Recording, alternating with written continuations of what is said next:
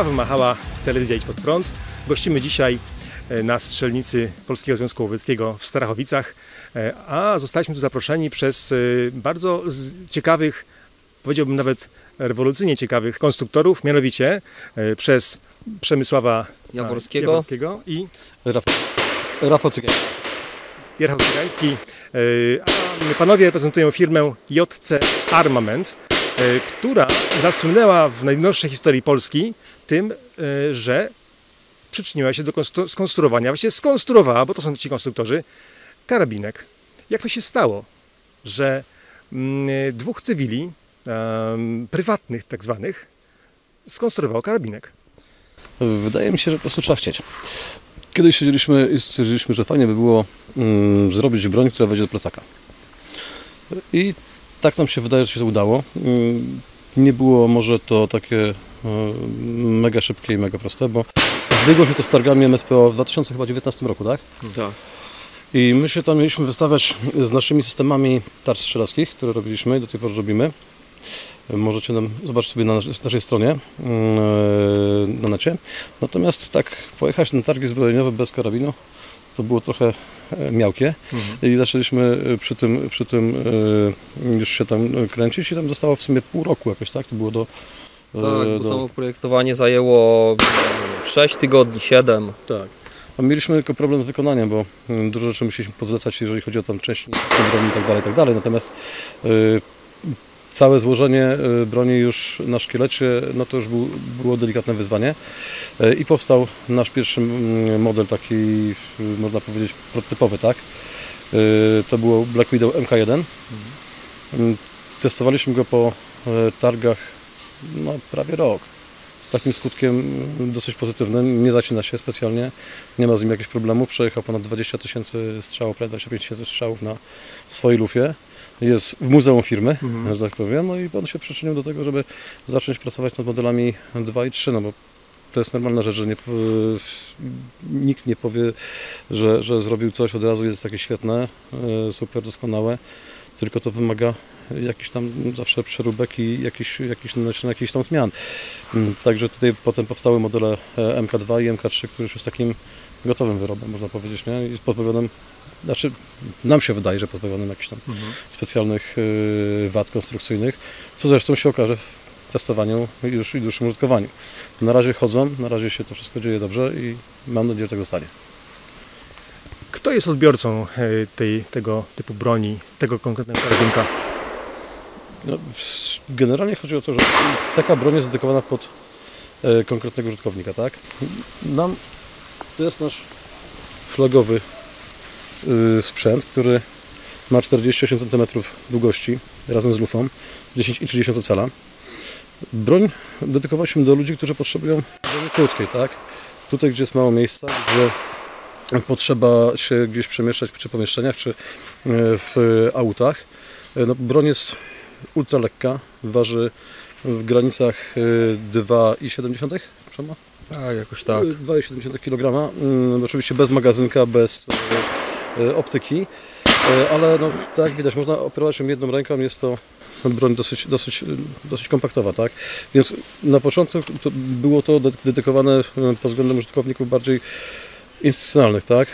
Bądź posiadających odpowiednie zezwolenia na broń tych rozmiarów, ale potem przeszliśmy do broni, można powiedzieć, które może kupić praktycznie każdy użytkownik, bo ten model na już kolbie, która jest na stoku całym, tak, może być tak ułożona, że spełnia wszystkie tutaj wymagania ustawowe amunicji i może być zakupiona przez osobę prywatną.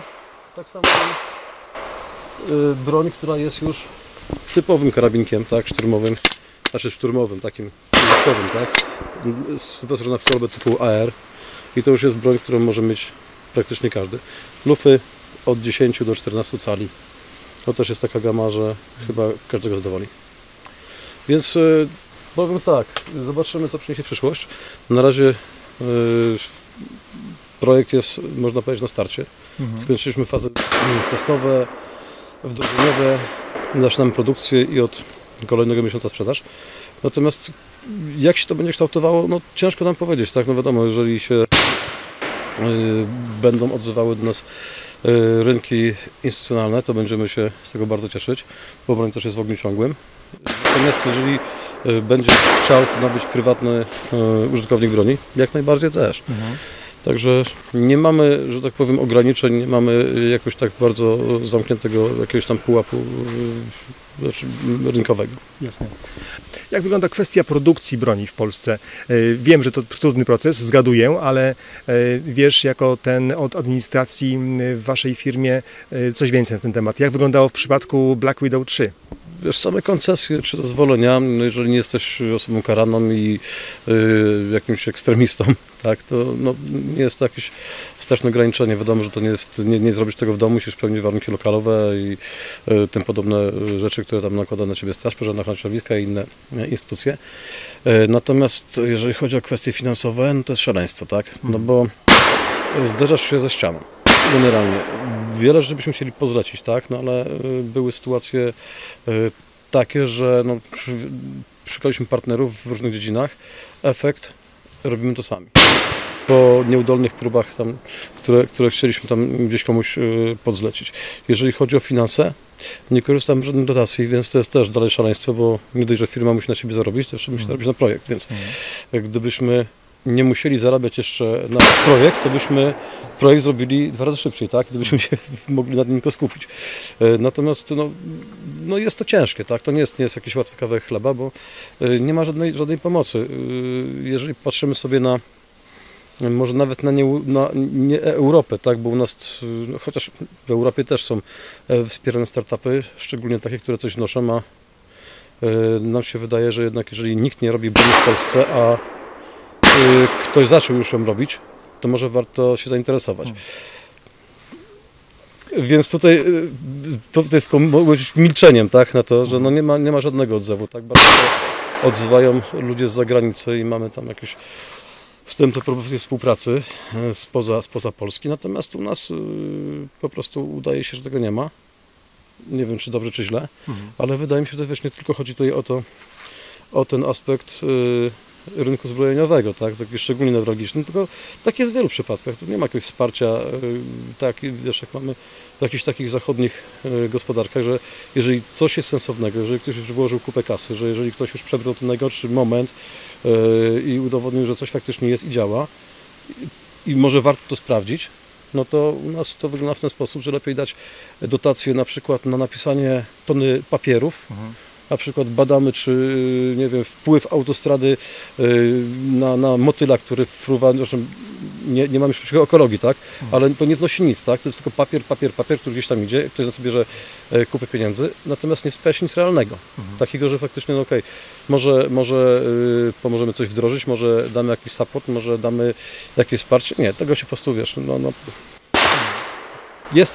Jest to po prostu trochę takie, wiesz, dziwne, bo startupy jednak budują gospodarkę i gdzie indziej poza granicami kraju jest to namacalną rzeczą. No, wasz karabinek narobił zamieszania, narobi pewnie jeszcze zamieszania i stanowi z oczywistych względów konkurencję dla różnych państwowych firm. Czy nie boicie się, że ta konkurencja spowoduje jakiś rodzaj nękania przez państwo was, na przykład kontrolami czy jakimiś urzędnikami? Powiem ci tak, że mam nadzieję, że nie. Poza tym chyba nie jest taką znowu konkurencją. Dokładnie. To jest zupełnie inny, zupełnie coś innego niż to, co produkuje ta niby konkurencja. Tak. No to jest, potem wiesz, dla nas to jest konkurencja. Ja bym chciał, żeby polski przemysł zbrojeniowy był bardzo dobry. Dlaczego? Bo to przynajmniej pomogło, nie? Jeżeli w Stanach Zjednoczonych mamy dziesiątki dobrych firm, które produkują broń i cokolwiek przyjdzie do nas ze Stanów, to jest dobre. Może być nawet złe, ale jest dobre, tak? No, w Stanach jest dobra broń. Gdybyśmy mieli dobrą broń, taką, której, wiesz, na jakimś wymiernym oceną jej jakości jest jej sprzedaż za granicę, no bo dla mnie to jest to, że jeżeli gdzieś eksportujemy broń, tak? I nikt od nas nie musi jej kupić, a kupuje, no to ona jest dobra, tak? Gdyby nasza broń była na świecie znana, to kolejny wyrób polski byłby siłą czy dobry, więc ja nie traktuję tego jak konkurencję. Tak samo jak powiedział Przemek, to nie jest konkurencja. Nie mamy karabinów szturmowych typowych, ani snajperskich, tak? To jest broń dedykowana pod pracę zupełnie inną, tak? Pod innego użytkownika. Więc czy konkurencja, a kontrolę? Powiem Ci tak, że już nieraz nasza historia pokazała, że firmy, które coś wnosiły, nagle przestawały istnieć. My jesteśmy transparentni, nie ukrywamy się, nie boimy się podsłuchów, nie boimy się inwigilacji. No robimy coś normalnego, tak? Zresztą wystawimy się na targach. No, po prostu zrobiliśmy karabin, tak? No, nie sprzedajemy go do ekstremistycznych organizacji, natomiast wiesz, to jest dla nas coś normalnego, jak wiesz, no, ktoś produkuje, czy nie wiem, piece, czy kurczę rowery, no to ktoś produkuje karabiny, no normalna sprawa, tylko u nas to się, nagle z tego się robi wielkie halo, że to jest, Boże, bo to jest broń, no. Czy bronią nie jest na przykład widły, czy nie są bronią? Są widłami, widły są bronią, no teraz w Szwecji gość strzelał z łuku, tak? No to jak tak traktujemy, to bronią jest wszystko, kamień, nie wiem, no patyk, nie musi być karabin. W każdym razie proces konstrukcji i produkcji, tej wstępnej, jak rozumiem, zajął Wam parę lat. To było 2 lata? 3. 3 lata. To i tak kilka razy szybciej niż znanym producentom polskim wyprodukowanie czegokolwiek. Jak to się dzieje właśnie, że taka mała firma o tak ograniczonych środkach, przepraszam, nie chcę Was obrazić, ale po prostu z siły, tak, robi coś takiego, tak bezawaryjnego, tak dobrego w tak krótkim czasie? Nie bierzemy wypłaty pierwszego. Tak po prostu. I nie mamy czasu robić tego całe życie. Poza tym, wiesz co, tak dodam, jak ja na przykład piszę do działu, wiesz, na przykład, bo wiesz, różnie mamy, różnymi jesteśmy na stanowiskach różnych każdego dnia, tak? Czasami ja galwanizuję, Przemek konstruuje, potem Przemek robi coś na frezarce, a ja na przykład jestem w magazynie broni, tak? No mamy różne funkcje wtedy, nie? Ale jeżeli na przykład ja pewnego dnia mam uwagę i piszę do działu wdrożeniowego, tak? Jakąś uwagę, na przykład, nie muszę usiąść sobie na papierze i też nie oczekuję od tego na przykład jakiejś gratyfikacji typu na przykład 100 000 złotych, bo wpadłem na pomysł, że ta śrubka będzie nie z przodu, tylko bardziej z boku, tak? Więc na to nie mamy czasu. Powiedział Przemek, to po prostu kasa na mnie spada z nieba. Jaki macie plan na przyszłość? Jakie marzenia być może? Powiem Ci, najbliższa przyszłość? Sylwester w górach. A tak szczerze, wiesz co, wydaje mi się, że to, że się komuś to podoba, to już jest dla nas, przynajmniej dla mnie, nie wiem jak dla Przemka, jakaś gratyfikacja, tak? A jak tym pójdzie zwrot, chociaż zwrot środków, będzie bardzo fajny. Jak my tym zarobimy, będzie jeszcze lepiej, tak? Ale tutaj jeszcze nie mamy ostatniego słowa, bo po tym projekcie mam jeszcze kilka innych. Tutaj Przemek może Ci ten rąbek tajemnicy uchylić, bo tam mamy w planach parę ciekawych rzeczy. Mamy tego 36 giga. Tak, na dysku. Możesz streścić w 2 minuty? No, w 2 minuty będzie ciężko. Jaki kierunek widzicie rozwoju, jeśli to nie jest jakaś tajemnica biznesowa? Gdzie widzicie jeszcze niezagospodarowany teren w Polsce? W Polsce? Gdzie widzisz jeszcze niezagospodarowany teren w Polsce? Znaczy w Polsce, to powiem Ci tak szczerze, jest mnóstwo niezagospodarowanych. Cała Polska jest niezagospodarowana, naprawdę. Jakbyś się tak bardzo uparł i ograniczył administrację, to się okazuje, że tych, co pracują, faktycznie coś wytwarzają, jest garstka. No, przepraszam, no weź pozwolenie, znaczy pozwolenie, urzędnicy no, w jakimś tam stopniu muszą być, tak? Coś tam, wiesz, coś też ważnego robią, bo segregują to nasze życie, tak? Ale w tym momencie mamy abstrakcję. Mamy ludzi, którzy sprawdzają, sprawdzających, którzy sprawdzają tych, co sprawdzali. Tak, więc halo, my się trochę rozjechaliśmy w tym momencie, także no i wiesz, nie ma tego wsparcia, wszystko możemy zrobić, tak? Począwszy od tego, co biją, wiesz, od ekologii, czyli nie wiem, recyklingu, po nie wiem, po konstrukcję broni, tak? No to można robić masę rzeczy, tylko żeby ktoś tych ludzi wsparł, tak? Żeby to nie było, wiesz, na papierze, że kasy dostaje ten, co na przykład będzie, nie wiem, budował hotel, tak? Bo ma już ich 3 i łatwo dać mu kolejną dotację, tak, z Unii, bo on spełnia warunki, tak? A spełnienie warunków do dotacji to nie powinno być, wiesz, obwarowane tym, że masz na koncie już parę milionów i ewentualnie dotację spłacisz. No, państwo też powinno wziąć ryzyko, tak, że gdzieś technologia czy jakieś rozwiązania biorą się nie stąd, że wspieramy tych, którzy już mają, tylko tych, którzy nie mają, a może mają pomysły. Więc no, sorry, wszystko możemy zagospodarować. Tutaj jest masa miejsca na to. W każdym razie listopad to start sprzedaży, tak? Tak planujemy, a potem się bierzemy jeszcze do pracy nad tematami kolejnymi, więc mam nadzieję, że się wyrobimy, że to faktycznie po wszystkich świętych już pierwsze egzemplarze trafią do naszych wybranych sklepów.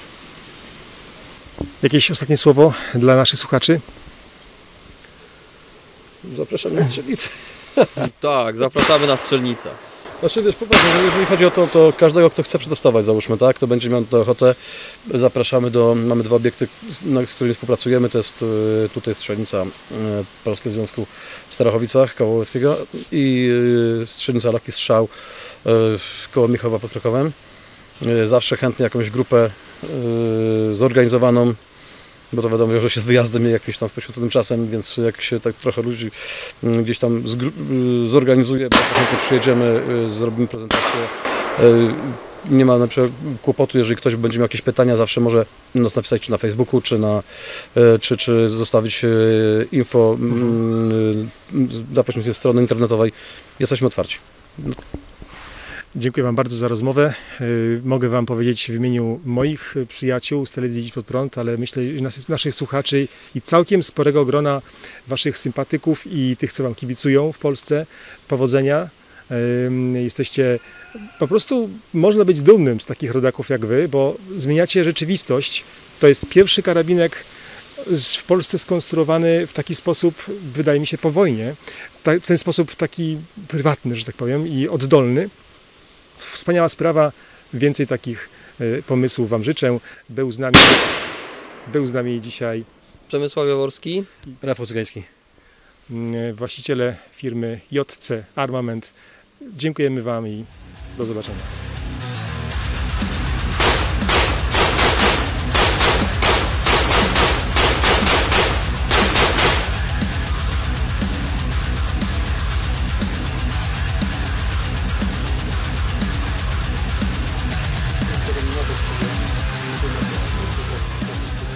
Dla mnie mega wygodny temat. Mega wygodny temat i on naprawdę się potrafi fajnie zachowywać bez jakiegoś tam specjalnego odrzutu. Jest po prostu przyjemny. Nie męczę w strzelaniu. Pomimo, że do tej kolby się trzeba dopasować, tak? Bo tutaj jest mała różnica. Oczywiście komora pusta, żeby każdy widział, bo będziemy pokazywali, tak? Rozsuwasz ją jednym pociągnięciem, natomiast nie układasz jej klasycznie, tak? Nie układasz jej tutaj w dołku strzeleckim, bo wtedy wiadomo, no jest to wszystko bardzo, bardzo krótkie, tak, na tej linii. Tą kolbę zapierasz o klatkę piersiową, dociskasz brodą i masz normalną linię celowania. Więc wystarczy tam, załóżmy, 15 minut obycia z bronią i już się to staje w miarę naturalne, tak? Natomiast jest fajna bez krótka. I na pewno na początku każdego, wiesz, zawsze gdzieś tam blokuje, to będzie kopało, tak? Nie, to nie kopie. To nie kopie. Jak sobie trzymasz nawet w takiej pozycji, nie poczujesz odrzutu. Zresztą zaraz będzie strzelać, bo tego Wam nie odpuścimy. Dzięki. Dzięki.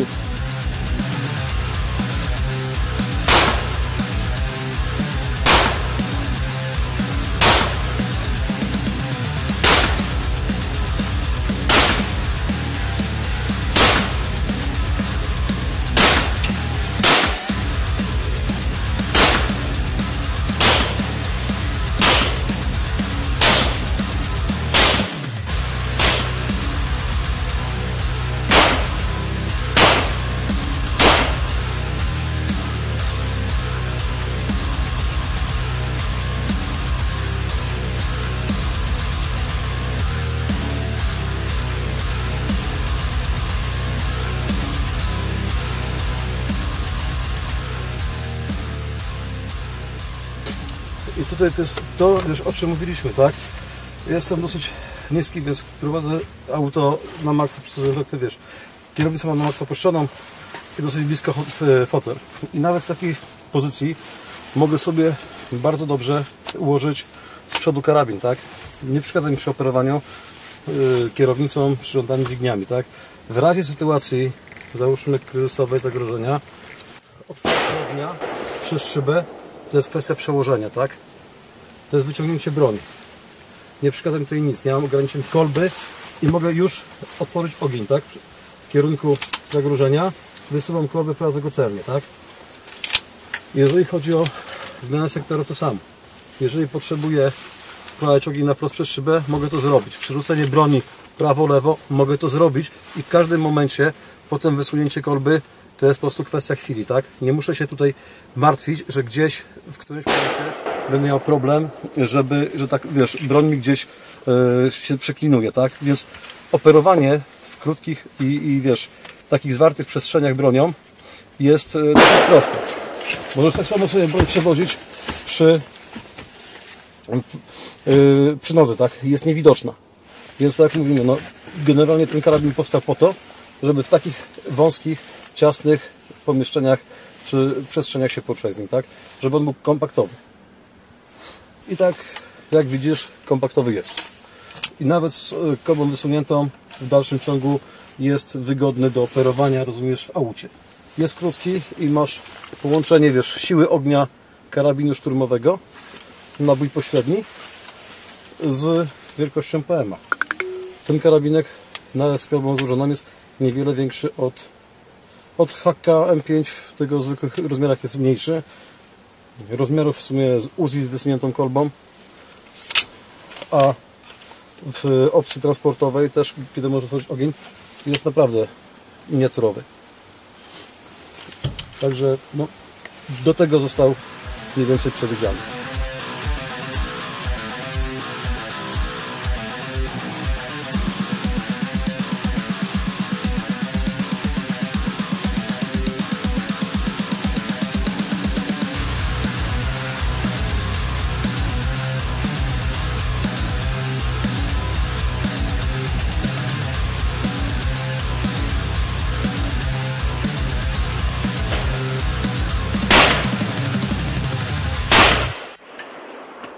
Koniec temat.